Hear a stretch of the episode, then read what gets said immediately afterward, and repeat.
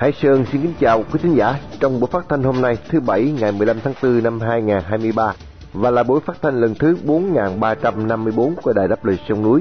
Trong phần tin tức, chúng tôi có những tin chính sau đây. Tù nhân lương tâm Bùi Tuấn Lâm kết thúc giai đoạn điều tra. Chủ tịch tập đoàn Tân Hiệp Phát và con gái bị bắt. Ngoại trưởng Hoa Kỳ Antony Blinken thăm Việt Nam.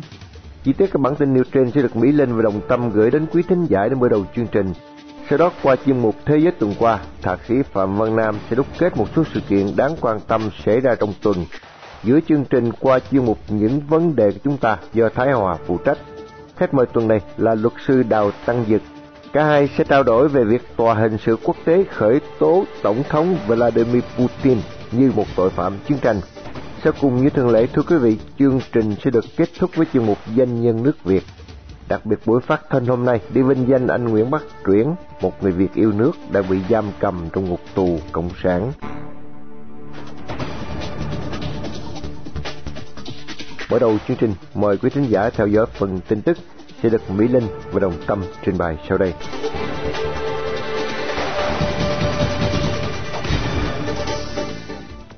Cơ quan an ninh điều tra Công an Đà Nẵng đã kết thúc giai đoạn điều tra hôm 6 tháng 4 đối với ông Bùi Tuấn Lâm, thường được gọi với cái tên thân mật là Peter Lâm Bùi. Tuy nhiên, luật sư bào chữa của ông Lâm vẫn chưa nhận được bản kết luận điều tra theo luật định. Hiện cơ quan an ninh điều tra đã chuyển hồ sơ sang viện kiểm sát, cung cấp để truy tố. Bà Lê Thanh Lâm, vợ của ông Bùi Tuấn Lâm cho hay, đã viết đơn đề nghị được vào thăm chồng, nhưng phía viện kiểm sát từ chối đề nghị của bà Lâm và trả lời bằng miệng rằng ông Lâm phạm tội rất nghiêm trọng nên không được gặp. Bùi Tuấn Lâm 39 tuổi, cựu thành viên con đường Việt Nam, một tổ chức xã hội dân sự độc lập, chuyên vận động cho nhân quyền Việt Nam và bị nhà nước Cộng sản Việt Nam xếp vào các tổ chức phản động. Ông Lâm đã bị bắt ngày 7 tháng 9 năm 2022 với cáo buộc tuyên truyền chống nhà nước Cộng hòa xã hội Việt chủ nghĩa Việt Nam. Trước đó vài tháng, Bùi Tuấn Lâm đã khiến mạng xã hội dậy sóng khi đăng tải đoạn video nhại lại động tác đầu bếp có biệt danh là Short Bear, phục vụ món bò đát vàng do Bộ trưởng Công an Việt Nam Tô Lâm. Sau khi công khai đoạn video lên mạng, nhiều người đã gọi Bùi Tuấn Lâm là thánh rắc hành. Cũng vì hành động diễu nhại trên, cũng liên tục bị công an triệu tập cho đến khi bị bắt.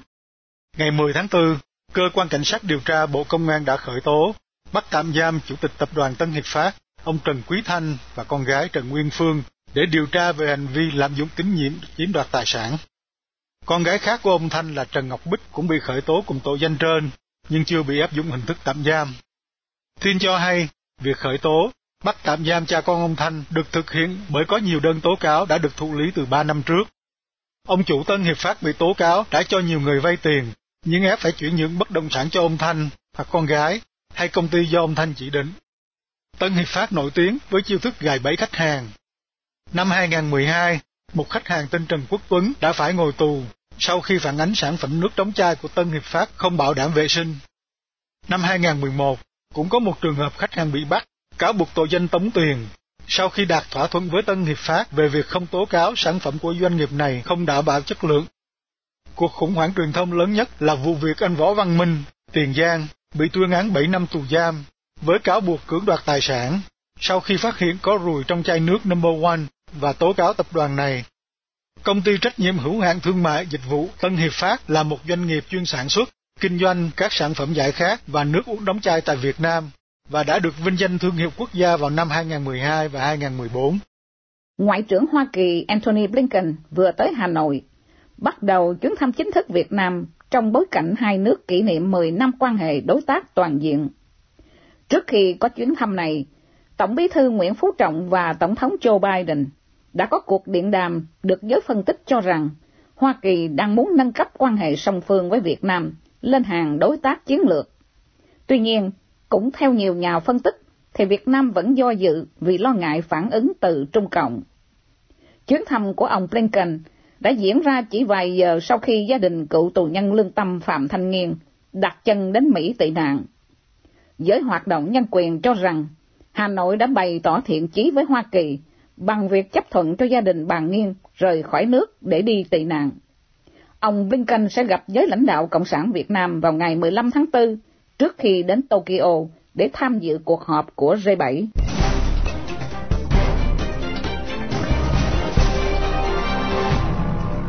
Liên tục chương trình mời quý thính giả theo dõi chuyên mục Thế giới tuần qua do Thạc sĩ Phạm Văn Nam, nguyên Thứ trưởng Bộ Phát triển Kinh tế và Gia cư của tiểu bang Massachusetts, đặc trách về thương mại quốc tế phụ trách.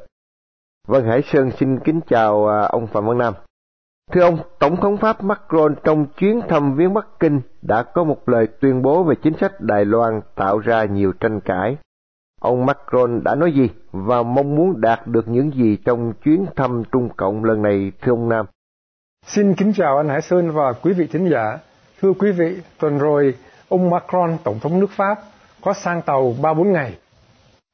Ngoài 50 công ty tháp tùng Macron, còn có bà Chủ tịch Ủy ban châu Âu. Trước hết, thưa quý vị, mục đích của chuyến đi này là gì? Đối với các nhà lãnh đạo quốc gia, mỗi khi có những vấn đề nội bộ trầm trọng, thì họ lại có những chuyến công du để chuyển hướng quan tâm của người dân. Như quý vị đã biết, trong nhiều tháng vừa qua, không phải chỉ ở tại Paris không mà thôi, mà hầu hết tại toàn thể nước Pháp hầu như đã bị tê liệt vì các cuộc đình công và các cuộc bạo loạn của công nhân. Họ đình công để phản đối chính sách về hưu tăng tuổi từ 62 đến 64 của Macron. Thêm vào đó, thưa quý vị, ông Macron cũng như nhiều người tổng thống Pháp trước thường nghĩ và mơ mộng rằng nước Pháp vẫn còn nhiều ảnh hưởng, vẫn còn là một nước hùng cường. Chắc chúng ta cũng nhớ những ngày tháng cuối cùng của tháng 4 năm 75. Đại sứ Pháp tại Việt Nam nghĩ là có thể dàn xếp được một cuộc ngưng bắn, rồi sau đó thú nhận là đã bị Cộng sản lừa. Ông Macron sau khi được Tập Cận Bình chiêu đãi trên đường về đã tuyên bố rằng Đài Loan không phải là nỗi quan tâm của Âu Châu và Âu Châu không nên đi theo chung đường hướng của Hoa Kỳ khi đương đầu với Trung Cộng. Phát biểu này của ông Macron đã bị các chính khách tại Hoa Kỳ cũng như tại Âu Châu chỉ trích nặng nề. Rồi sau đó ông ta nói thêm là ông ta luôn ủng hộ thực tế hiện tại, nghĩa là Đài Loan không thuộc về Trung Cộng. Có nói gì đi nữa, thưa quý vị, thì chuyến đi của ông Macron thay vì tên tuổi của ông được tăng lên thì đã giảm xuống nặng nề. Tập Cận Bình thì dĩ nhiên đã có dịp phô trương thanh thế với thế giới và với các đảng viên của mình. Thưa quý vị, nhiều cơ quan truyền thông trên thế giới đã gọi ông Macron là một tên ngu ngốc. Vâng, trong diễn biến khác, Tổng thống Đài Loan bà Thái Anh Văn đã đạt được những thành quả gì trong chuyến quá cảnh tại Hoa Kỳ? Và Trung Cộng đã có những phản ứng gì trước và sau chuyến đi này thưa ông Nam? Thưa quý vị, tuần rồi và những ngày vừa qua thì Đài Loan cũng là một chuyện mà thế giới cũng quan tâm. Thứ nhất là bà đã sang Hoa Kỳ và đã gặp gỡ nhiều chính trị gia của cả hai đảng Dân Chủ và Cộng Hòa tại thành phố New York và tại thành phố Los Angeles. Tại New York, thưa quý vị, bà đã có cuộc ăn sáng, ăn trưa và gặp gỡ nhiều thượng nghị sĩ của cả hai đảng Cộng Hòa và Dân Chủ. Tại đây, bà đã yêu cầu Hoa Kỳ tiếp tục huấn luyện cho quân đội Đài Loan để Đài Loan có thể đương đầu với bất cứ cuộc xâm lăng nào của Trung Cộng. Thưa quý vị, khi bà đến tiểu bang California, quê nhà của ông Chủ tịch Hạ viện Kevin McCarthy, thì bà đã gặp ông McCarthy tại thư viện của Tổng thống Ronald Reagan.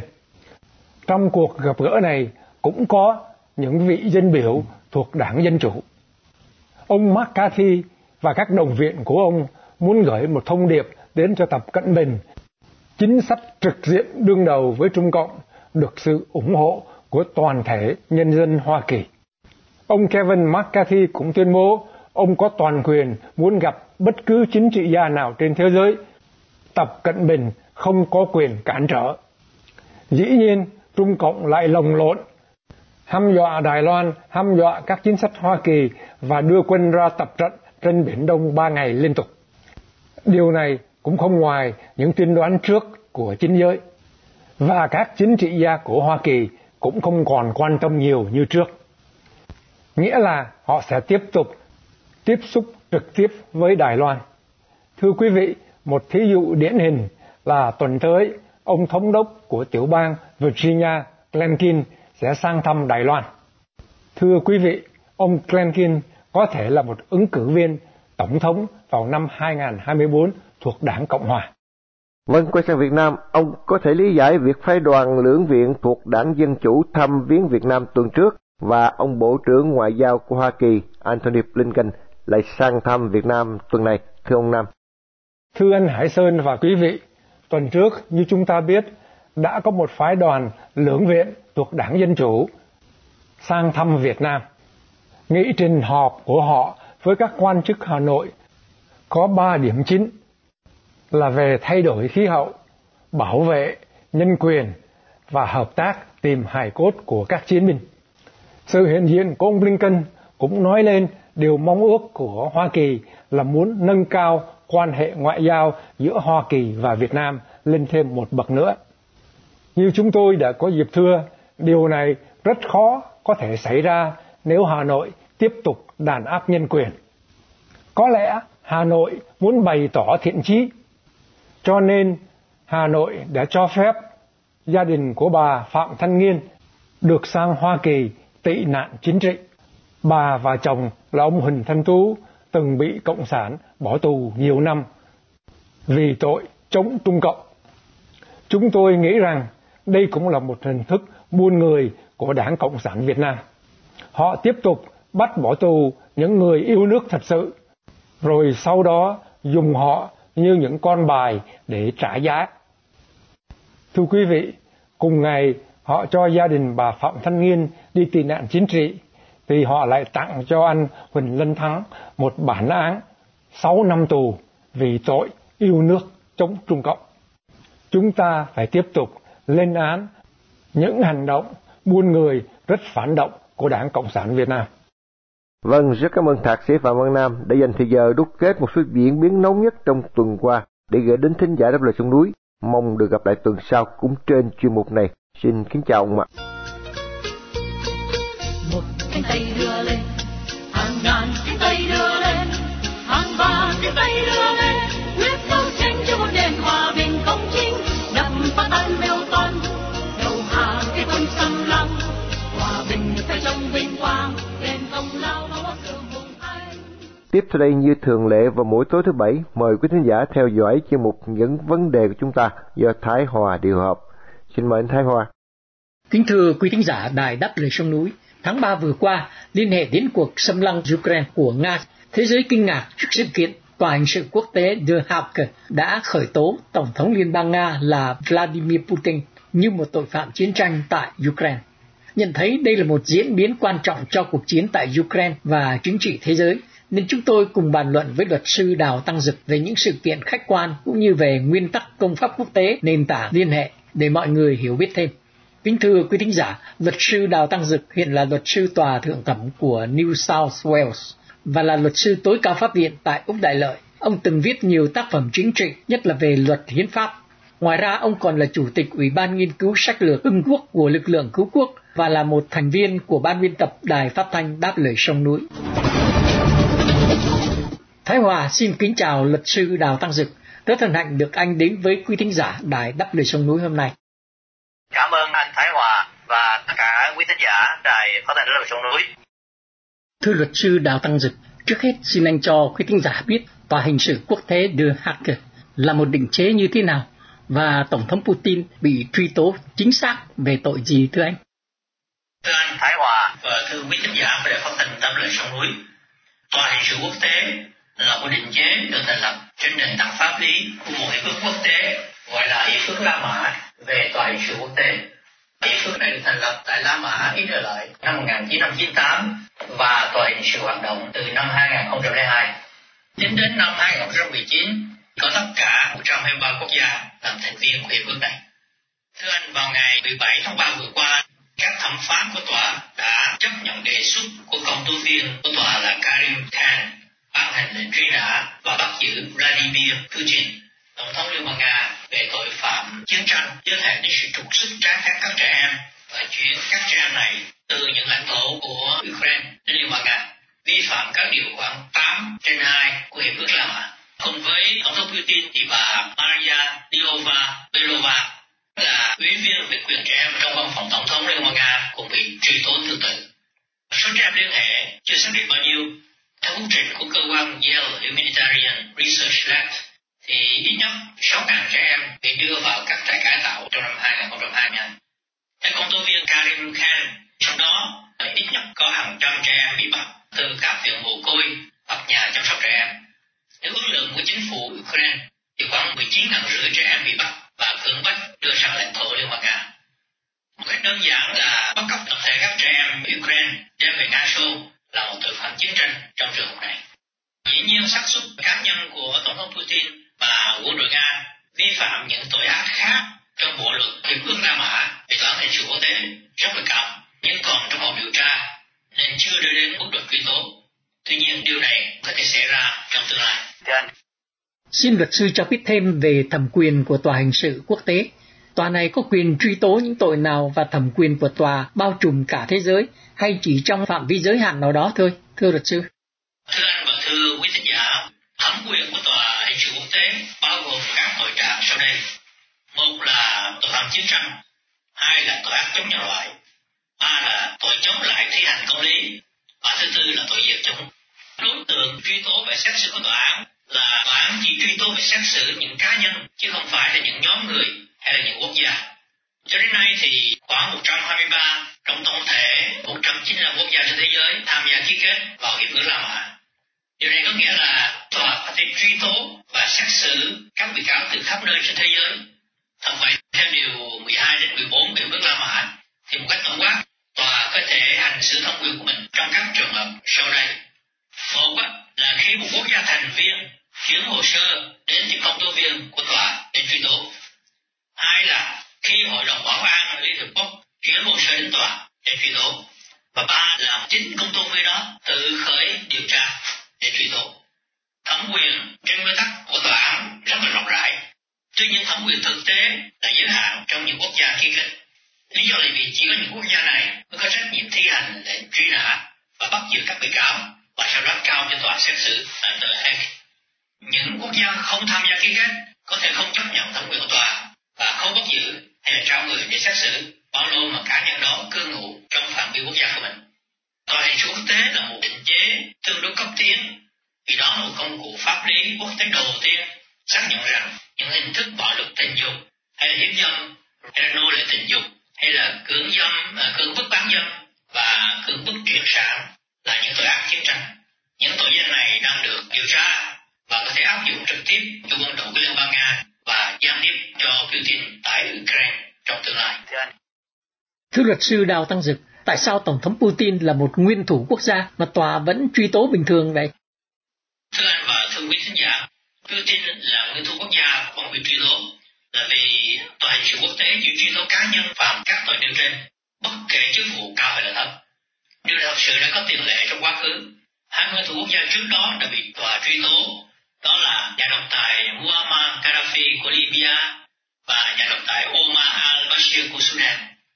Gaddafi thì bị lật đổ và giết chết sau khi bị truy tố, còn Bashir thì bị lật đổ và đang ngồi tù tại Sudan. Và hình sự quốc tế đang chờ chính quyền Sudan chuyển giao Bashir đến The Hague để tòa án và xét xử. Dĩ nhiên chính quyền Liên bang Nga hoàn toàn phủ quyết thẩm quyền của tòa. Tuy nhiên nếu Putin đến bất cứ quốc gia nào là thành viên của hiệp ước thì khả năng bị bắt, giam giữ và trao cho tòa tại The Hague rất cao. Điều này làm giảm uy tín của Putin như là một nguyên thủ quốc gia rất là trầm trọng. Thưa anh.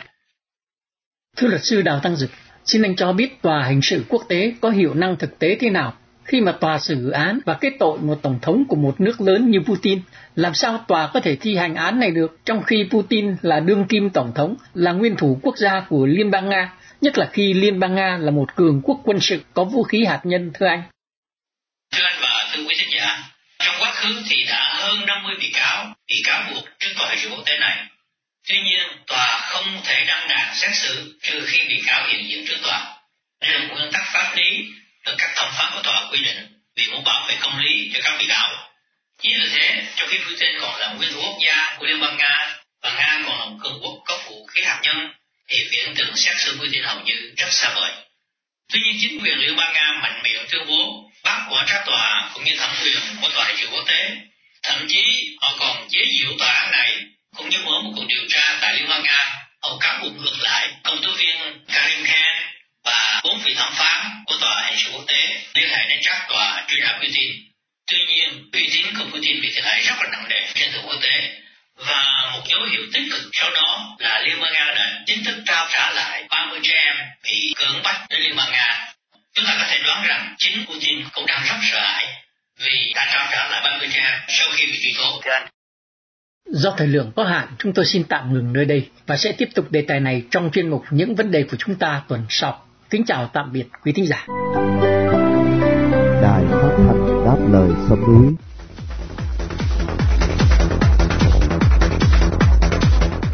Kính thưa quý thính giả, một trong bốn tướng lãnh được hung đúc từ truyền thống bảo quốc an dân của các bậc tiền nhân, nổi tiếng thanh liêm với tài năng và đức độ trong quân lực Việt Nam Cộng Hòa. Năm 1970, ông bị tử nạn khi đang bay trực thăng thị sát mặt trận tại vùng Kiến Tường thuộc quân khu 4. Qua chuyên mục danh nhân nước Việt tuần này, chúng tôi xin gửi đến quý thính giả bài Trung tướng Nguyễn Viết Thanh của Việt Thái qua giọng đọc của Minh Nguyệt để kết thúc chương trình phát thanh tối hôm nay. trong đêm vắng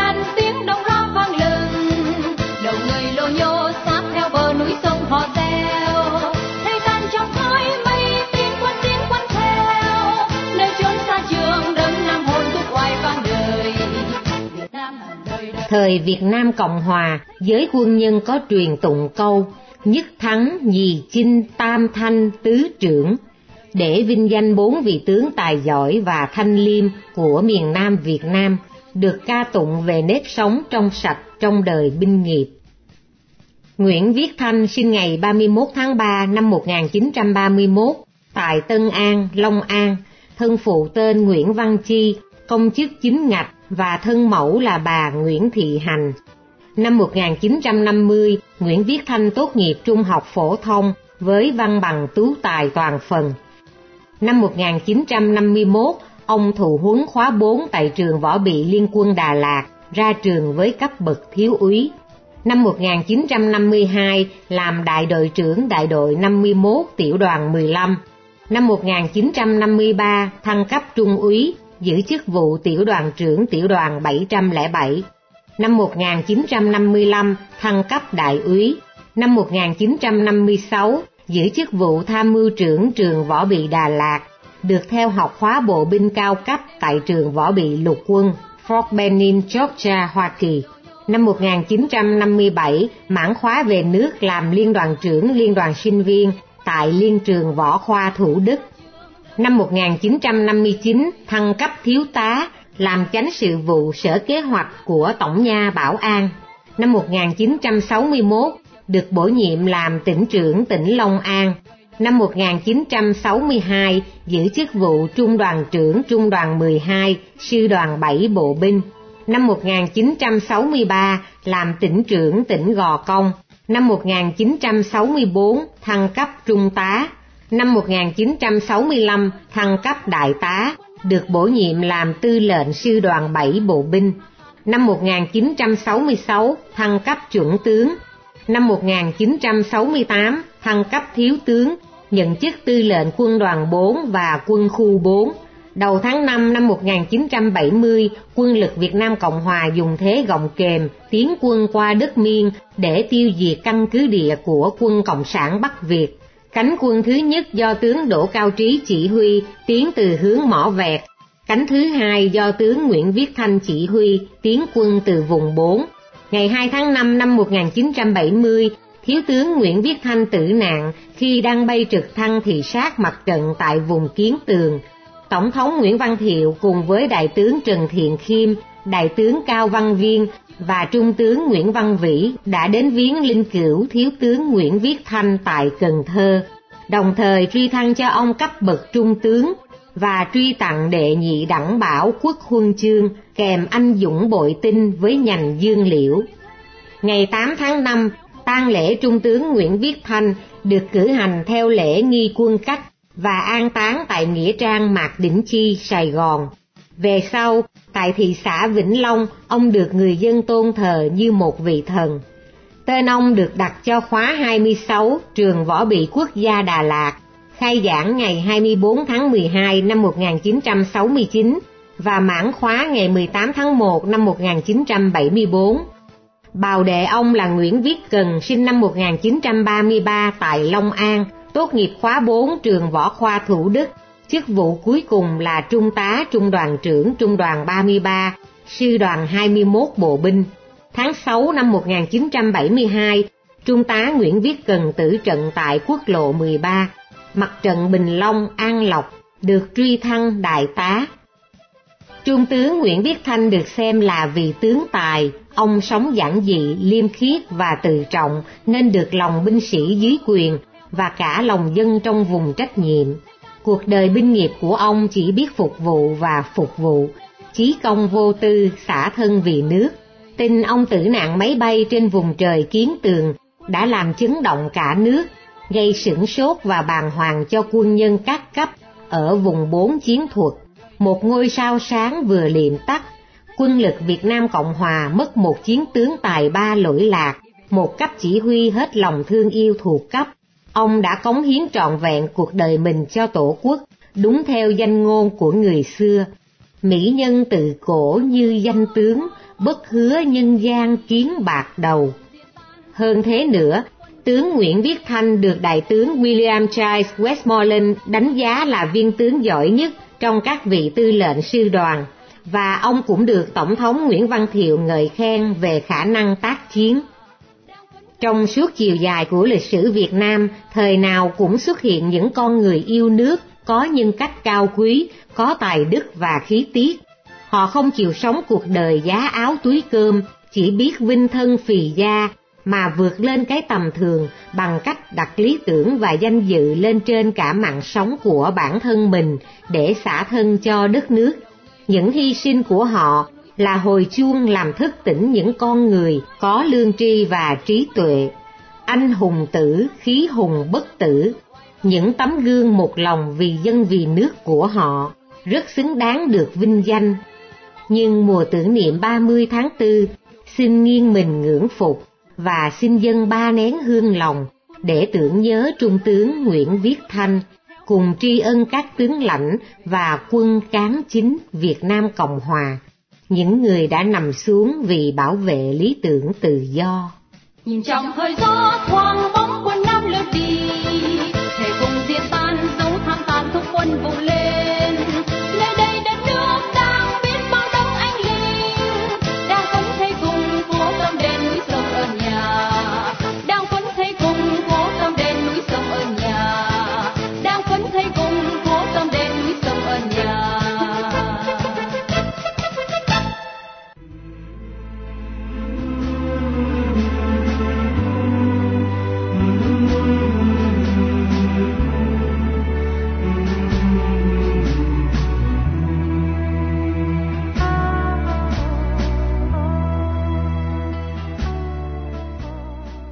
Trước khi chia tay trong buổi phát thanh tối nay, mời quý thính giả cùng để đáp lời sông núi nhớ đến anh Nguyễn Bắc Truyển, sinh năm 1970, bị bắt ngày 30 tháng 7 năm 2017 với bản án 11 năm tù giam. Một người Việt đang bị nhà cầm quyền cộng sản giam cầm trong ngục tù vì lòng yêu nước, lẽ phải và sự đóng góp tích cực vào tiến trình dân chủ hóa Việt Nam.